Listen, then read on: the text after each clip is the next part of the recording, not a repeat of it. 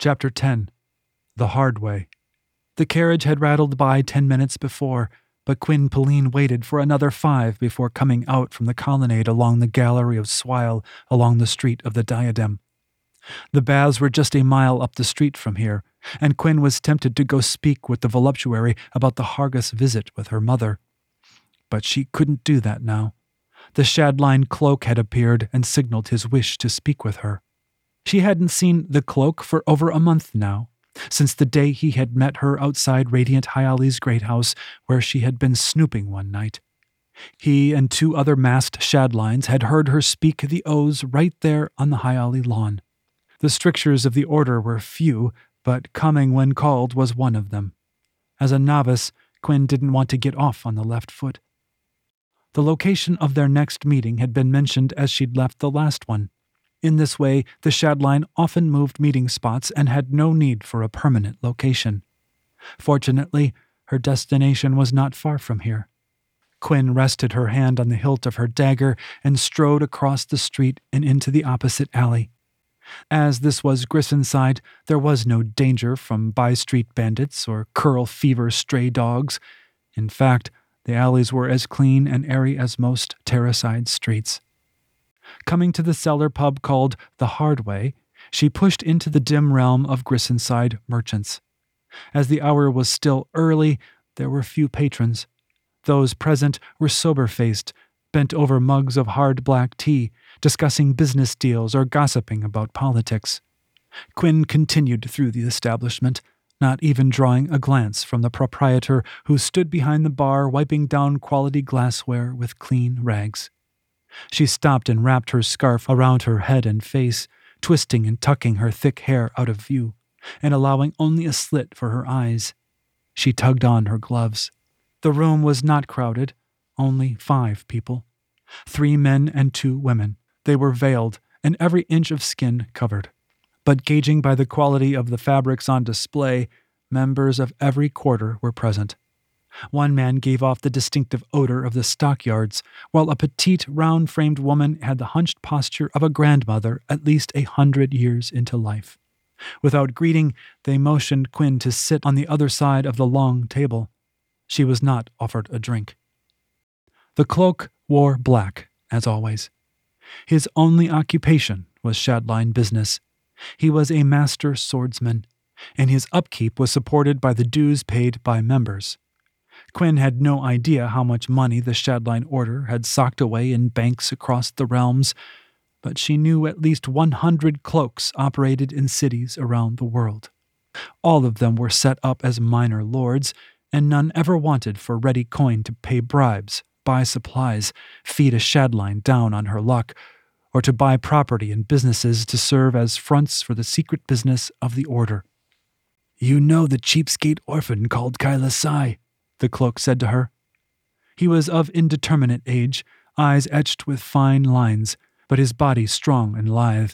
He rarely smiled, but his teeth flashed when he spoke, giving him a wolfish quality. She didn't know his true name. His accent was not Starsider, but she couldn't place it. I do know her, Cloak. I consider Kyla a friend. It was the most diplomatic way she could phrase her concern. Coming out and blurting that she would stab him if he tried to hurt Kyla would get her nowhere but dead. You have seen her blade. She is Shadline. I have seen Kane. I intended to mention it to you when we next met. She was safe with that answer because, as a novice, she had to wait to be contacted in order to speak to him. She is also a Merculin of growing power and is sought by the Hargath. The cloak hissed through his teeth and looked at the others. The rumors are true, then. Does it matter? Quinn asked. The blade has chosen her.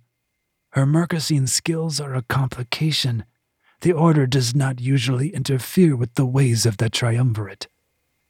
Quinn didn't see that it mattered. Kyla was not a devotee to any of the ways. Not yet. She belongs among our number. We all made oaths to the fraternity of the Shadline. We cannot leave her to the Hargath. If she does not swear the oaths, we have no true obligation to her. I approached her today in Cheapskate. She assumed I was trying to swindle her. A rare flash of emotion lifted one side of his mouth. It disappeared as quickly as it had appeared. Quinn thought it might be chagrin. He went on, The stories about our order are usually a benefit in this regard. I appear before them, and they recognize what I signify. They usually express great relief, else grim acceptance. It depends on the nature of the bonded blade. Some are practically a curse when in the wrong hands. But always the Shadline knows the blade for what it is when confronted with the truth. Kyla does not. It has been in her family since she can remember, Quinn said. Her brother carried it. Her father had it before that, and he possessed it a good long while. Perhaps its powers are not as obvious as your blades. The cloak grimaced at Quinn's violation of etiquette. One did not discuss another's blade. But the cloak's sword had an ostentatious power that was not secret even among those outside of the order. It coursed with flames when drawn from its scabbard, and it often chose to immolate its victims even as it cut their bodies. One of the men turned his palms up. Perhaps the blade provides Miss Sai with her Mercosine powers. There's a hammer in Vale that does something similar, though it requires renewal through the use as an executioner's sledge. Quinn grimaced at the notion. Shadline weapons offered more than a keen edge that never needed a hone. Some required specific uses to keep the power active. Others, like hers, provided perpetual benefits without cost, at least no cost she knew. Her blade, simply known as black, kept her footsteps silent. It even seemed to mask her smell, for she had traipsed past sleeping dogs and them none the wiser. The younger of the two Shadline women, who sported a rose colored tunic and matching trousers, leaned back in her chair. Her eyes were veiled, but she was clearly looking at the cloak. If you had Kyla Sai in front of you, why didn't you just throw her over your shoulder and bring her here? Quinn blurted out a laugh that ended in an embarrassing snort. One does not simply throw Kyla Sai over one's shoulder. The cloak frowned at her for her lack of decorum. I do not make a habit of abducting members into our order. As I said, the stories about us are well known, and most naive Shadlines are relieved to be contacted. The Shadline weapons are usually not so subtle in their powers, or their demands. But Quinn may be correct that long exposure to the blade has blinded Kyla to its powers. For Kane to have remained secret so long, its power must not be particularly obvious. And it is a wondrous lucky thing one of our own spotted it and knew it for what it was. Else it might eventually do Kyla or someone else great harm. It is a knife. Its whole purpose is to do harm.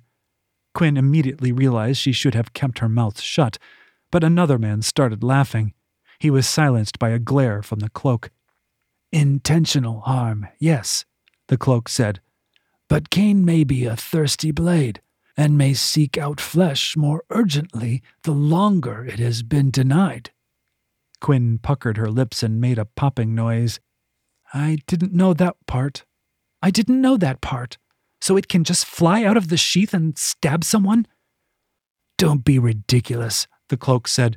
A Shadline weapon can influence one's thoughts in subtle ways, make the holder do its bidding through long, constant pressure upon the mind, just as Black led you to break into Radiant Hyali's great house.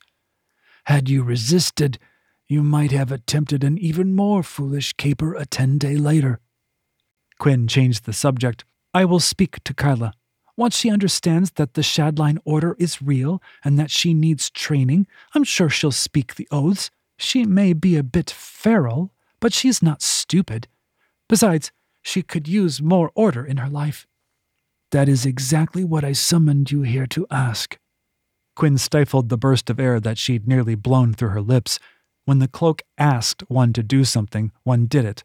The polite phrase was silly, but one also didn't call out the cloak for being silly. He had enormous power, and could send you a thousand leagues to fetch a particular sort of onion if the whim took him. She had heard he'd done nearly that with the previous holder of black. It took that man four years to complete the mission, but he'd apparently grown into his responsibilities as a result. If I may be excused, Quinn said, I'll go find her. She often stays with some boys who tend an Atlan barn in Lower Terraside. The cloak nodded his assent and Quinn departed. This was not exactly how she'd planned to spend her day, but at least she was still looking for Kyla. The mission gave her a boost of enthusiasm, too, as she hustled down slope to Terraside. And then, feeling somewhat silly, she ascended to the roofway. She didn't go as fast as she'd seen Kyla run, and some of the jumps were much too far for her, but she made better time on the roofs than by winding down the Street of Sorrows. When she got within sight of the Atlan barn, she stopped to catch her breath. And then she dropped into a crouch, for just beneath her, winding slowly along the alleys, was a group of the watch led by a dunce master. They were heading straight for the Atlan barn. And no coincidence. They had to be looking for Kyla. If she was in there, she would be cornered. And Henley, too. The poor lad had come out of the cathedral looking like the fabled hermit of Craw Cavern. If he were retaken, she doubted he would ever see sunlight again.